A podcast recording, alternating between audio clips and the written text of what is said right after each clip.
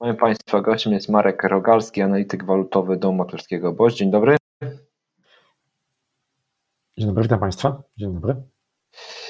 Mm, rozmawiamy dzisiaj o kondycji naszej waluty, y, a ta kondycja jest w ostatnich tygodniach naprawdę bardzo niezła.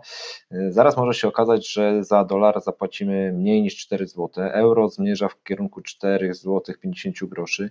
To przełamanie tych poziomów jest kwestią czasu?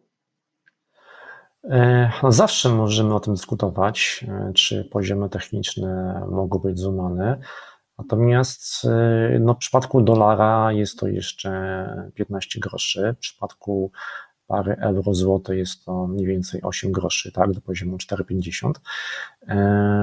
Natomiast ja zwrócę uwagę na to, że jeżeli po dużym ruchu rynek oczekuje, że jeszcze więcej będzie e, dynamiki, że już zaraz padną ważne poziomy, no to często jest tak, że, że zaczynamy ten trend wracać. E, mm, warto generalnie powiedzieć tutaj Państwu o tym, że to, że złoty jest silny, e, to nie jest bynajmniej wynik tego, że gospodarka polska ma się świetnie, no bo dane GUS-u pokazują co innego, pokazują, że E, idzie jakieś poważniejsze spowolnienie e, w tym roku. E, generalnie złoty jest silny tylko dlatego, że dolar na świecie jest walutą niechcianą. Tak? Dolar jest mniej więcej od jesieni sprzedawany. Dla złotego kluczowa para to relacja euro do dolara. I generalnie, im jest mocniejsze euro, e, tym są mocniejsze waluty w naszym regionie. E, I właśnie słaby dolar powoduje to, że część inwestorów e, no, kombinuje z czymś takim jak takie spekulacje oparte o różnice w poziomie stóp procentowych, tak? Czyli jeżeli w, w USA są stopy E, niecałe 5%, u nas 7%, e, na Węgrzech 13%, e, a nawet więcej, jeżeli mówimy o takich zagraniach jednodniowych depozytach, no to w tym momencie, w tym momencie oczywiście takie myślenie się, się przewija. Więc odpowiedź na pytanie, co stanie się ze złotym w najbliższym czasie, brzmi tak, stanie się to, co stanie się z parą euro-dolar. Czyli te nagłówki, czy te wpisy, e, które pojawiają się chociażby w mediach społecznościowych, mówiących o tych, że zagranica wali do nas drzwiami i oknami, są trochę na wyrost. A czy w pewnym sensie e, zagranica no, kupuje tak, złotego, bez tego by nie było tego, co widzimy na wykresach. Mm, natomiast, e, natomiast e, to jest tak, że podobna sytuację obserwujemy na forincie, tak, na koronie czeskiej, więc po prostu są kupowane waluty w naszym regionie. Nasz region zwyczajowo jest już traktowane troszkę inaczej niż takie typowe ręki wschodzące. On jest troszkę takim mm, przedsionkiem do strefy euro, jest taki bardziej stabilny, powiedział. E, w związku z tym e, też trochę opadło ryzyko dotyczące wojny na Ukrainie. Ja wiem, że dalej trwa konflikt, ale on już nie jest aż taki medialny, aż taki, powiedział, nośny, jak to jeszcze było w zeszłym roku. E, co też widzimy chociażby po cenach energii, tak, e, które, które poszły w dół. Więc e, rynek, tak mówię, bardziej patrzy na właśnie e, koncepcję euro-dolara niż na te lokalne tematy, bo no gdybyśmy chcieli jakby mówić więcej o Polsce, no to oczywiście się pojawia cały e, wątek, na ile polityka fiskalno-monetarna jest nacelowana na zbicie inflacji, tak, która wciąż jest zbyt wysoka, więc jakby tym się nikt nie przyjmuje, tak, każdy tylko właśnie patrzy e, koszykowo, tak, na, na, na region i na to, co robi dolar. No dobrze, to porozmawiajmy w takim układzie o tym, co może zrobić dolar. Tak jak Pan wspomniał, główna para woltowa euro-dolar y, ostatnio idzie w górę, ale w perspektywie mamy posiedzenie amerykańskiej rezerwy federalnej. Czy jej posiedzenie nie wyhamuje właśnie tego ruchu y, na północ?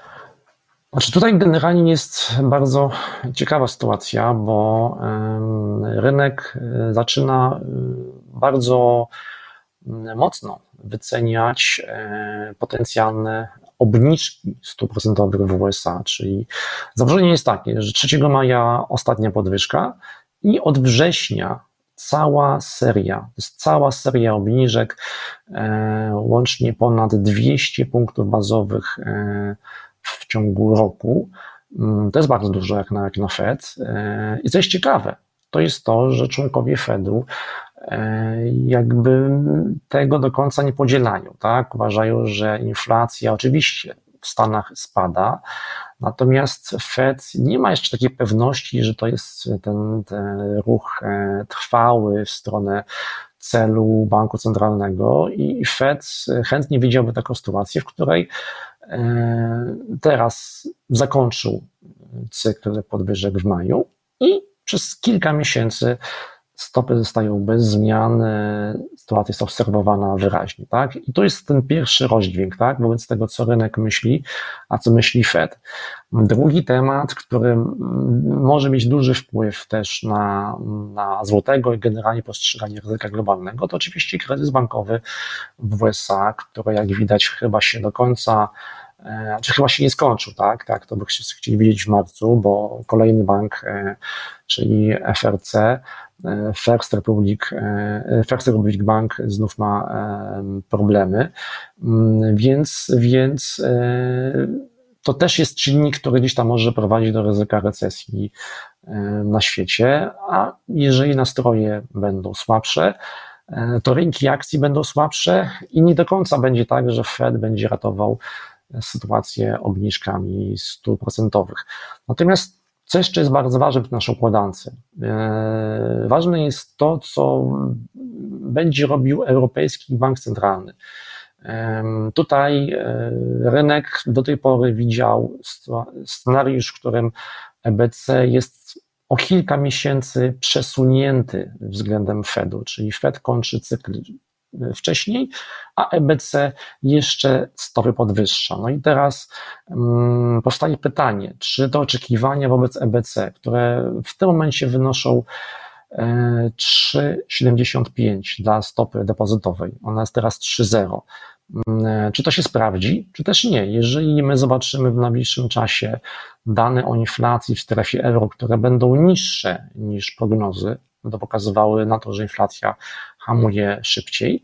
E, I też to, że na świecie się zacznie mówić troszkę bardziej o problemach banków i generalnie o ryzyku recesji, no to mam takie odczucie, że rynek zacznie przeskalowywać w dół oczekiwania co do EBS-u. I w tym momencie jakby się utnie ten temat e, wzrostów e, euro-dolara i tym samym się nam e, pojawią pewne sygnały tego, żeby złoty mógł być słabszy.